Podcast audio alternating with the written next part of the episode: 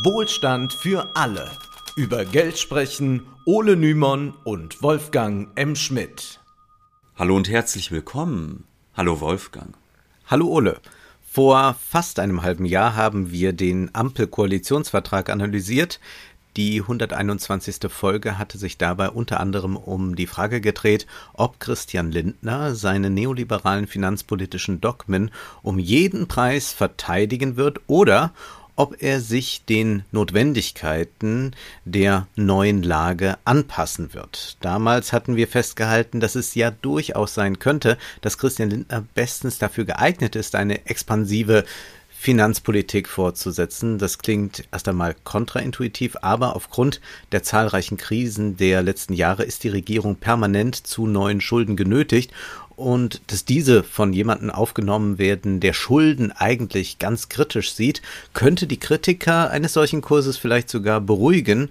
In der FDP sind immerhin viele skeptisch, was Schulden angeht. Und da könnte es durchaus klug sein, einen Kritiker einer expansiven Finanzpolitik zum Minister zu ernennen.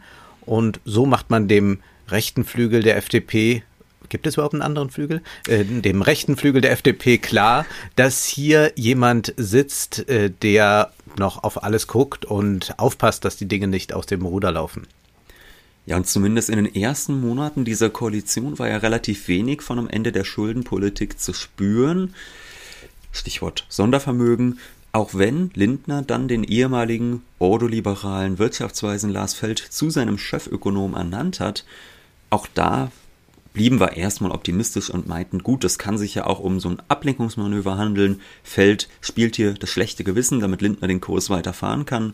Das könnte sich nun aber als zu optimistische Prognose herausstellen, wie ein jüngst erschienenes Strategiepapier des Finanzministeriums vermuten lässt. Es trägt den Titel Finanzpolitik in der Zeitenwende, Wachstum stärken und inflationäre Impulse vermeiden um dieses Papier soll es heute gehen, denn es könnte die deutsche Politik in den nächsten Jahren sehr, sehr stark beeinflussen. Ich glaube, wir haben uns da auch so ein bisschen im äh, feuilletonistischen beziehungsweise im Politikjournalismus verrannt mit solchen Prognosen. Könnte es dann nicht alles ganz anders sein? Also immer dieses kontraintuitive. Ich glaube, man muss da auch nochmal zu den Marx Brothers zurückkommen. Und äh, da gibt's ja diesen wunderbaren Satz, äh, he may act like an idiot, talk like an idiot, walk like an idiot, but don't let that fool you, he really is an idiot. Und das äh, sollte man vielleicht sich immer mal wieder vorstellen, dass möglicherweise manchmal der Mörder wirklich der Gärtner ist und es nicht immer genau umgekehrt ist. Äh, da würde ich absolut zustimmen. Äh, bei mir war jetzt nicht äh, die Idee, ach, da hat jemand seine Dogmen abgelegt oder geändert, sondern bei mir war es einfach so, dass ich dachte, gut, jetzt ist ja gerade die objektive Situation so, wie sie ist und da kommt man ja auch nicht so leicht raus. Man kann jetzt auch als Minister schlecht sagen, wir dämpfen mal unsere Ausgaben um 30 Prozent, kürzen die mal um 30 Prozent. Also so radikal kann man ja auch nicht vorgehen. Noch dazu ist es ja so, dass gerade während der Corona-Krise öffentliche Schulden für die Finanzmärkte sogar eher etwas Positives waren, weil es immerhin irgendeine kleine, sichere Rendite versprach, wohingegen sonst ja überall Krise war. Und da dachte ich einfach, das könnte doch vielleicht mal dazu führen, dass er gar nicht so unbedingt machen kann, was er eigentlich will, dass er also durch diese Lage einfach gezwungen wird, etwas mhm. rationaler zu handeln. Aber da gucken wir gleich nochmal drauf, ob das wirklich so ist. Bevor wir über die Finanzpolitik in der Zeitenwende sprechen, möchten wir darauf aufmerksam machen, dass wir uns über eine finanzielle Unterstützung für diesen Podcast sehr freuen. Möglich ist das traditionell via Banküberweisung oder auch über PayPal. Die Kontoverbindungen stehen wie immer in der Beschreibung zu dieser Episode. Unser Format ist ziemlich zeitintensiv, deshalb helfen uns diese Zuwendungen sehr. Außerdem sind wir neuerdings auch bei Steady und Patreon vertreten. Wer uns unterstützen möchte, kann das auch dort tun wenn gleich die Gebühren auf den beiden Plattformen höher sind und so weniger bei uns ankommt. Dennoch freuen wir uns natürlich über jedes Abo. Worum geht es jetzt in dem Papier, das das Bundesfinanzministerium in der vergangenen Woche vorgelegt hat? Der Titel war ja eigentlich schon recht aussagekräftig, gestärkt werden soll das Wachstum, die Inflation soll eingedämmt werden, Gut, welcher Politiker würde da nicht zustimmen? Da das Papier recht kurz ist, werden wir es kapitelweise besprechen, denn die Struktur des Papiers ist sehr übersichtlich. Man kann, finde ich, auch sagen, diese Struktur ist recht aussagekräftig, denn die Kapitelüberschriften, die machen eigentlich schon die Marschrichtung klar, in die es jetzt geht in den kommenden Jahren. Das erste Kapitel nach der Einleitung lautet Aktuelles Umfeld für die Wirtschafts- und Finanzpolitik. Hier handelt es sich also um eine Bestandsaufnahme. Und das zweite Kapitel, das lautet Angebotsorientierte Wirtschaftspolitik. Da werden wir gleich zu kommen, was das eigentlich genauer bedeuten soll. Hier skizziert das Ministerium also, wie es sich eine erfolgreiche Wirtschaftspolitik vorstellt. Kapitel 3 heißt Wahrung der Tragfähigkeit der öffentlichen Finanzen. Hier hören wir schon heraus, dass Lindner Schulden weiterhin für eine Gefahr hält. Und im letzten Kapitel Finanzpolitische Strategie werden dann die Rezepte für die kommenden Jahre zusammengefasst. Also fangen wir einmal vorne an mit der Einleitung. Dort heißt es gleich im zweiten Satz, in diesem anspruchsvollen Umfeld braucht Deutschland eine zukunftsorientierte Finanz- und Wirtschaftspolitik, die das Wachstum angebotsseitig erhöht, ohne die Inflation ohne der Inflation zusätzlichen Auftrieb zu geben und damit dem Risiko einer Stagflation entgegenwirkt. Es gilt im Sinne eines ordoliberalen marktwirtschaftlichen Politikansatzes, die Produktivität zu steigern, die Rahmenbedingungen für mehr Investitionen und Innovationen zu schaffen und den Wirtschaftsstandort im internationalen Wettbewerb zu stärken. Breit angelegte Ausgabenprogramme und andere nachfrageseitige Impulse über die gezielte und befristete Stabilisierung in Krisenzeiten hinaus sind hingegen kontraproduktiv. Ja, also nicht ein Zug bitte mehr aufs Gleis. Nee, bitte nicht. Und dass es sich um ordoliberale Politik handelt, die also die Rolle des Staats vor allem darin sieht, den Wettbewerb zu regulieren und zu ordnen, wird hier explizit gemacht, was eigentlich selten der Fall ist. Also dass wirklich ähm, ein Ministerium sich zu einer ganz äh, also ganz klar zu so einer wirtschaftlichen Denkschule bekennt, nämlich zum Ordoliberalismus, das ist doch eher eine Seltenheit. Ob wir hier schon direkt die Einflüsse von Lars Feld als neuem Chefökonom von Christian Lindner zu spüren bekommen, das ist jetzt etwas, da können wir nur drüber spekulieren. Auf jeden Fall handelt es sich um Forderungen, die Lars Feld wohl sehr gefallen dürften. Also der Staat soll nicht groß investieren, wenn überhaupt soll bitte, sollen bitte die Privaten sich verschulden, Kredite nachfragen und für Wachstum sorgen, aber der Staat soll da bitte nicht allzu viel machen, der soll nur den Rahmen für die privaten Investitionen schaffen. Von dieser Strategie haben wir kürzlich gehört, als es um den kleinen grünen Staat von Daniela Gabor ging. Ganz in diesem Paradigma scheint auch das Finanzministerium verhaftet zu sein. Außerdem soll das Wachstum angebotsseitig erhöht werden. Hier ist vielleicht etwas Begriffsklärung vonnöten. Oftmals wird zwischen angebots- und nachfrageorientierter Wirtschaftspolitik unterschieden. Nachfrageorientierte Politik geht davon aus, dass der Staat die Kaufkraft seiner Bürger in Krisenzeiten fördern, also ihre Nachfrage stärken soll damit dadurch die Wirtschaft angekurbelt wird. Diese politische Ausrichtung wird oftmals mit Keynesianern verbunden. Bereits Keynes ging davon aus, dass der Staat, wenn er mangelnde private Nachfrage ergänzt, damit Multiplikatoreffekte erzielen kann, also das Wachstum um ein Vielfaches der ursprünglichen investierten Summe ankurbeln kann. Wir haben es hier nach landläufiger Meinung mit einer tendenziell linken Wirtschaftspolitik zu tun. Ja, die angebotsorientierte Wirtschaftspolitik hingegen will Bedingungen für die Produktionsseite, also vor allem für Unternehmen verbessern, etwa durch Steuersenkung oder Entbürokratisierung. Es ist zwar eine Strategie, die oftmals mit neoliberalen Ökonomen und Politikern des 20. Jahrhunderts verbunden wird. Wir werden jedoch heute sehen, dass das nicht ganz so einfach ist und dass so eine angebotsorientierte Wirtschaftspolitik nicht per se neoliberal sein muss. Aber hangeln wir uns einfach mal ein bisschen am Text entlang. In Kapitel 1 geht es um die Frage, worin die gegenwärtigen Krisen denn begründet sind. Und dort heißt es, die Transmissionskanäle der Kriegsfolgen sind unmittelbar beobachtbar. Stark erhöhte Energie- und Rohstoffpreise führen zu auch auf längere Zeit erhöhten Inflationsraten und belasten private Haushalte sowie insbesondere energieintensive Unternehmen. Hinzu kommen eine erhöhte ökonomische Unsicherheit und zusätzliche Störungen von Lieferketten, die in vereinzelten Sektoren bereits zu Produktionsausfällen führen. In der Folge steigen nicht nur die Energiepreise, sondern auch die Preise vieler anderer Waren und Dienstleistungen so schnell wie seit vier Jahrzehnten nicht mehr. Bemerkenswert ist, dass die aktuelle Inflation in keinem Wort mit der Politik der EZB verbunden wird. Oftmals wettern liberale Politiker und Ökonomen ja gegen die EZB, fordern sie auf, die Zinsen für den deutschen Sparer anzuheben und machen die Ausweitung der Zentralbankgeldmenge für die Inflation verantwortlich. Dabei hat es jahrelang keine wirkliche Auswirkung auf die Verbraucherpreisinflation gegeben. Dazu hat es schon eine Pandemie, globale Lieferkettenprobleme und eines Krieges, der durch Sanktionen begleitet wird, bedurft. Hier werden und das ist lobenswert, die Ursachen der Krise recht klar benannt. Und auch das Problem, das mit höheren Zinssätzen verbunden ist, wird klar gefasst.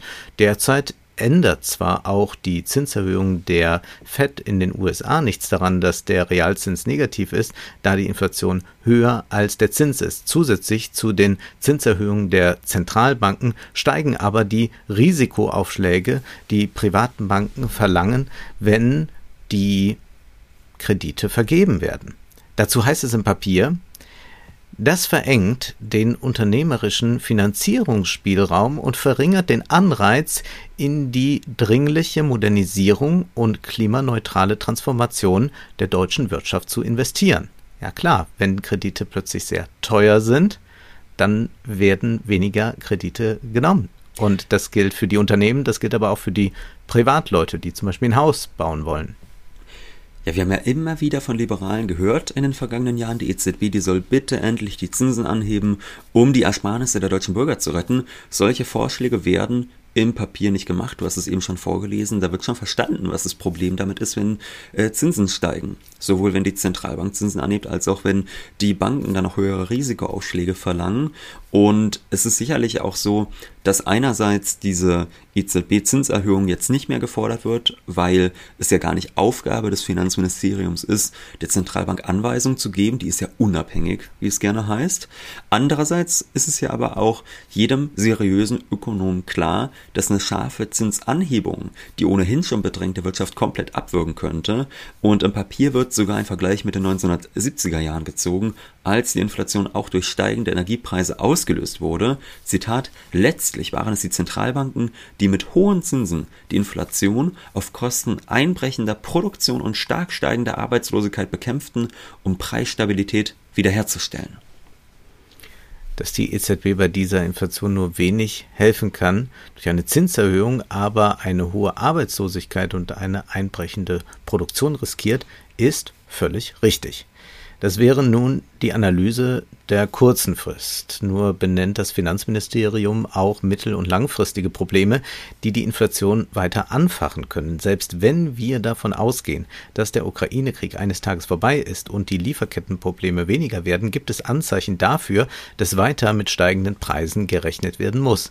Etwa aufgrund der weiter steigenden CO2-Preise, der kaum steigenden Produktivität und aufgrund des demografischen Wandels, der besonders hervorgehoben wird. Immer mehr Menschen werden in den nächsten Jahren in Rente gehen und ihre Ersparnisse verkonsumieren. Bei einer geringeren Produktion dürfte dies normalerweise auch zu einer höheren Inflation führen und das könnte man natürlich mit Zuwanderung äh, regeln, aber da hat wahrscheinlich ja Christian Lindner auch wiederum große Angst, wenn er beim Bäcker in der Schlange steht, ja wer da vor ihm steht, ob das auch richtige Deutsche sind. Ja, da wird immerhin gesagt, dass doch qualifizierte Zuwanderung in Ordnung ah, ja, ist im ja. Papier, aber so sonderlich genau wird das auch nicht ausgeführt, wie das Papier ja, ja auch sonst eher. Da schweigen äh, sich ja alle zu aus.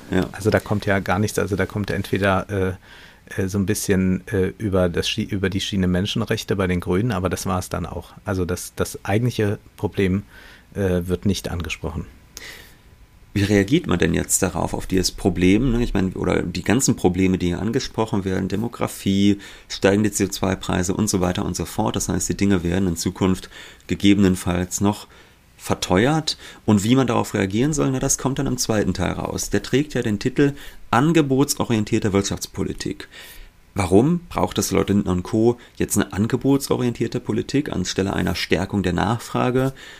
Das wird ganz einfach argumentiert und das sicherlich auch nicht völlig falsch. Ganz einfach, weil es an der Nachfrage derzeit kaum mangelt. Also seit Corona sind die Sparquoten in der Bevölkerung enorm angestiegen. Also da man nicht ins Kino, Restaurant, Fitnessstudio, auch nicht in den Urlaub gehen konnte, wurde ein großer Teil der Einkommen nicht verkonsumiert, sondern angespart. Also in den Jahren vor der Krise, da wurden so um die 10% der Einkommen gespart und 2020 waren es dann zum Beispiel 16%. Das stimmt Natürlich für viele Deutsche, jedoch lange nicht für alle. Arme Haushalte haben immer eine niedrige Sparquote, oft nur eine Null-Sparquote. Mhm. Dazu, dass diese auch in der laufenden Krise unterstützt werden sollen, bekennt sich die Regierung zwar, gleichzeitig heißt es im Papier, die Politik kann den durch gestiegene Energiepreise entstandenen Wohlstandsverlust für die Gesellschaft insgesamt nicht ausgleichen. Man merkt es auch jetzt so äh, im äh, liberalen, linksliberalen Diskurs äh, im Feuilleton in der Politik, dass jetzt äh, wieder so viel über Gier gesprochen wird, dass man jetzt wieder sagt, ja, äh, wir müssen auch mal bescheiden sein. Also eigentlich meint das natürlich immer nur, dass die, die ohnehin schon die ganze Zeit sich bescheiden müssen, jetzt mal noch bescheidener sein sollen. Das ist äh, ganz erstaunlich. Aber ab einem gewissen Redakteursgehalt äh, nimmt man das offenbar so hin. Naja, oder, oder macht Propaganda dafür. Hier bleibt man lieber in konkretem Papier, inwieweit man arme Menschen, die sich das Heizen nicht mehr leisten können, dabei unterstützt oder ob man sie alleine lässt. Das ist einerseits sozialpolitisch fragwürdig, andererseits stimmt es auch nicht, dass die Regierung gar keine Maßnahmen gegen die steigenden Energiepreise ergreifen kann, nur scheut man sich natürlich in der Regierung davor, zum Beispiel über Preiskontrollen zu sprechen. Dennoch stimmt es, so eine groß angelegte Nachfrageförderung, außer natürlich für arme Haushalte, die wäre jetzt gerade unnötig. Es ist nicht die Zeit für Stimulus-Checks, denn das Problem liegt auf der Angebotsseite, ja, verstopfte Lieferketten, Energiekrise etc., weshalb man auch nicht davon sprechen kann, dass eine angebotsorientierte Wirtschaftspolitik derzeit per se neoliberal wäre. Also es geht schon darum, natürlich wieder das Angebot herzustellen, dem ja tatsächlich erstmal eine recht große Nachfrage entgegensteht. Nur bleibt dann die Frage, was hilft denn gegen diese Krise? Also die Energiepreise, die kann Deutschland als Importland wirklich nur begrenzt beeinflussen. Man kann natürlich, wie du eben meintest, über Preiskontrollen nachdenken, wenn es jetzt Extremsituationen gibt, wie wir es vor ein paar Monaten hatten in den Raffinerien, die einfach ihre Margen erhöhen, obwohl de facto gar keine größeren Knappheiten vorhanden sind. Da kann man natürlich gegen vorgehen. Abgesehen davon ist Deutschland erstmal aber den internationalen Energiemärkten recht schutzlos ausgeliefert. Ähm, ausfallende Lieferketten, die lassen sich von der Regierung auch nicht so leicht beheben. Ja, also wenn am anderen Ende der Welt gesagt wird, wir machen jetzt mal wieder einen kompletten Lockdown und unser Hafen, äh, da fährt jetzt kein Schiff ein noch aus, dann kann man da auch erstmal von Deutschland aus wenig gegen tun. Kurzfristig also ohnehin nicht so viel machbar, auch auf der Angebotsseite nicht. Ja? Also das mag tatsächlich nicht so sinnvoll sein, jetzt kurzfristig die Nachfrage doll zu stärken, aber die Angebotsseite, da kann man ja auch nicht so viel tun. Da kann man eigentlich auch nur mittel- und langfristig jetzt vielleicht was verbessern, weshalb ich finde, dass dieser Bericht so ein bisschen schief argumentiert, weil einer Idiotie, nämlich wir müssen jetzt die Nachfrage wahnsinnig doll stärken kurzfristig, äh, ja eine mittel- bis langfristige Lösung aber entgegengehalten wird, die dann präferiert wird. Und was hilft denn laut Christian Lindner und Co? Natürlich das könnten wir jetzt alle im Chor sagen, Steuersenkung für Unternehmen. Ja, also frei nach dem Motto Steuern runter, macht Deutschland munter, heißt es da zum Beispiel, im internationalen Vergleich niedrigere Unternehmenssteuern bieten über die Gewinnerwartungen der Unternehmen einen starken Anreiz für Innovation und Investitionen. Damit stärkt ein modernes und wettbewerbsfähiges Steuersystem die Kapazitäten der Unternehmen, sichert die Zukunftsfähigkeit der deutschen Wirtschaft und ermöglicht eine fortlaufende Expansion des gesamtwirtschaftlichen Angebots. Also da muss ich sagen, da hätte ich gerne tatsächlich mal so einen ökonomischen Bericht drüber, wie eigentlich in Steueroasen mit lächerlich niedrigen Unternehmenssteuern, wie da eigentlich es um die Innovationstätigkeit von Unternehmen steht, ob da kräftig investiert und geforscht und entwickelt wird. Ich habe so meine Bedenken. Wir haben in diesem Podcast schon öfter erklärt, dass es keineswegs stimmt, dass niedrigere Unternehmenssteuern für mehr Investitionen sorgen.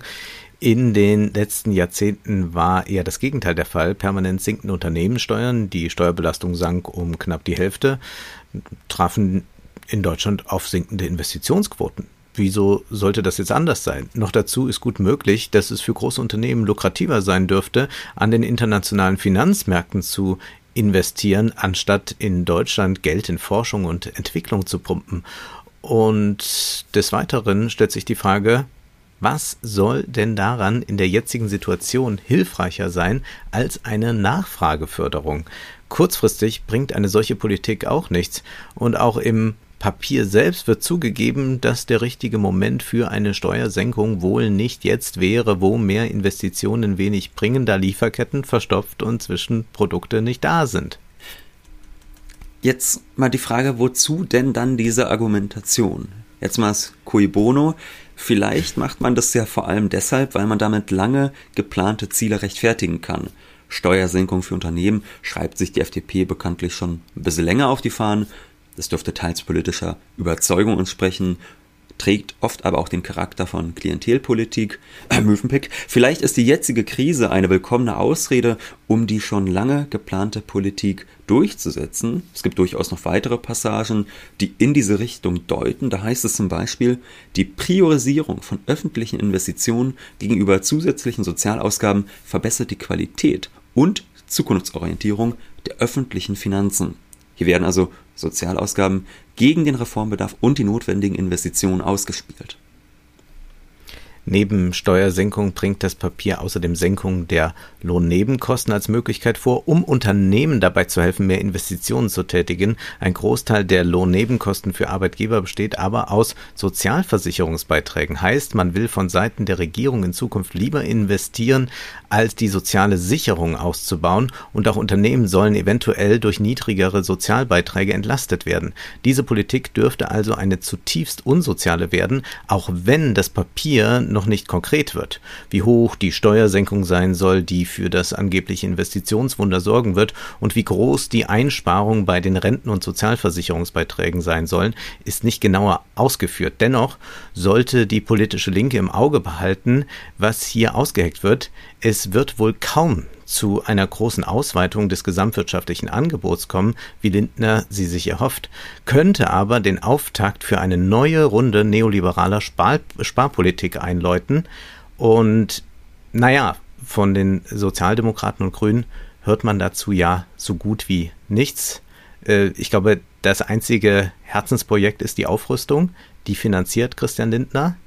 Und der Rest äh, ist dann doch wieder Makulatur. Ja, und da wird eben ganz klar priorisiert, wie eben schon gesagt. Klar, so manche Investitionen sind vonnöten, aber jetzt ein Ausbau der äh, ja, Sozialhilfe eher nicht oder, oder generell von Sozialversicherung etc. nicht. Das soll ja, ja nicht nur den Staat betreffen, sondern auch die Unternehmen. ökologischen ja. Infrastruktur oder so, das wird alles nicht kommen, aber 100 Milliarden für die Bundeswehr und Aufrüstung und so weiter, also das wird äh, verzeih mir den Zynismus, aber das ist ja einfach so. Also man, ja. es, es hat wirklich äh, also man kann eigentlich sagen, es hat alles keinen Zweck mehr. Ja, man könnte es natürlich anders machen.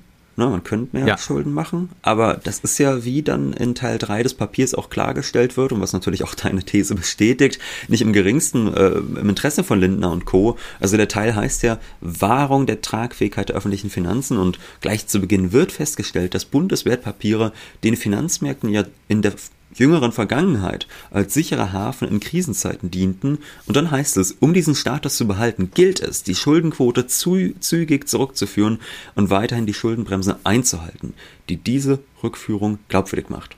Es ist zwar entscheidend, in einer Pandemie und einem Krieg in Europa finanzpolitisch gegenzusteuern. Genauso wichtig ist es jedoch, in den Jahren danach die fiskalische Resilienz wieder umfassend herzustellen, um Handlungsspielräume für zukünftige Schocks zu bewahren.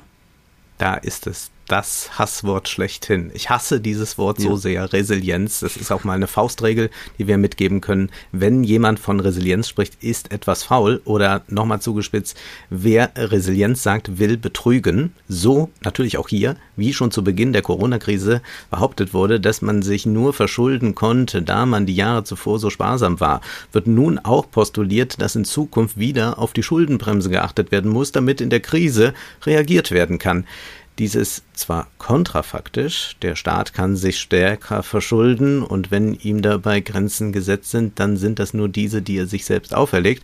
Dennoch ist eine solche Politik, die nach dem Motto Privat vor Staat funktioniert, genau das, was Lindner schon länger durchsetzen wollte und was die Linksliberalen nicht verstehen. Ja, und du hast ja eben auch von den Grenzen gesprochen, die so ein Staat sich selbst setzt. Die gibt es jetzt nicht nur auf der nationalen Ebene, soll heißen in Form der Schuldenbremse und auch der schwarzen Null. Nein, auch auf europäischer Ebene gibt es Verschuldungsgrenzen, die im Stabilitäts- und Wachstumspakt ja festgelegt sind.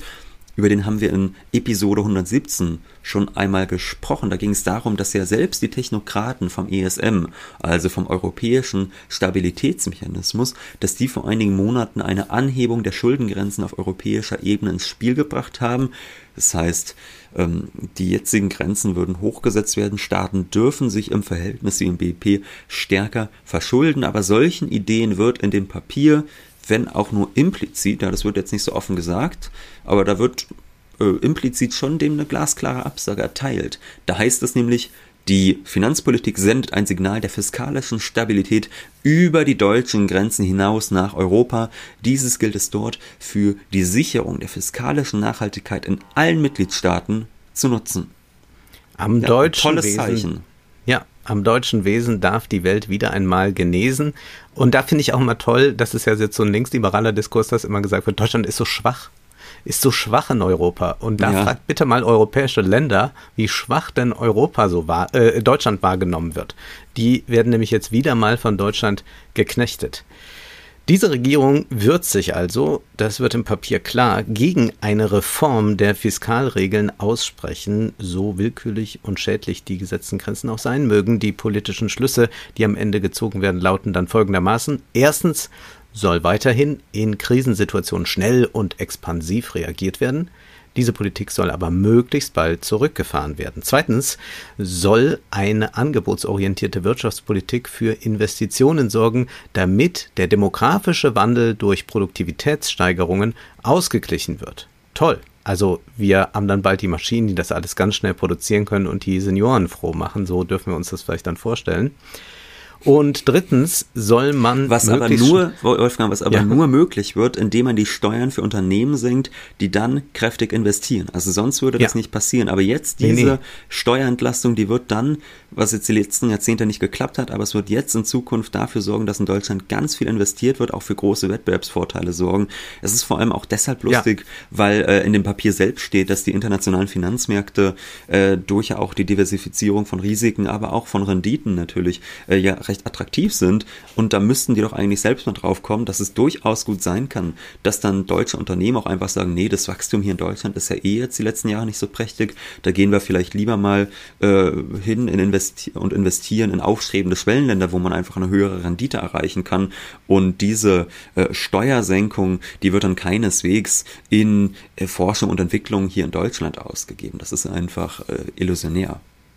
Und drittens soll man möglichst wieder zu fiskalischer Resilienz zurückfinden, also zu den wirklichen Schuldenbremsen, die man sich selbst ohne Not auferlegt hat.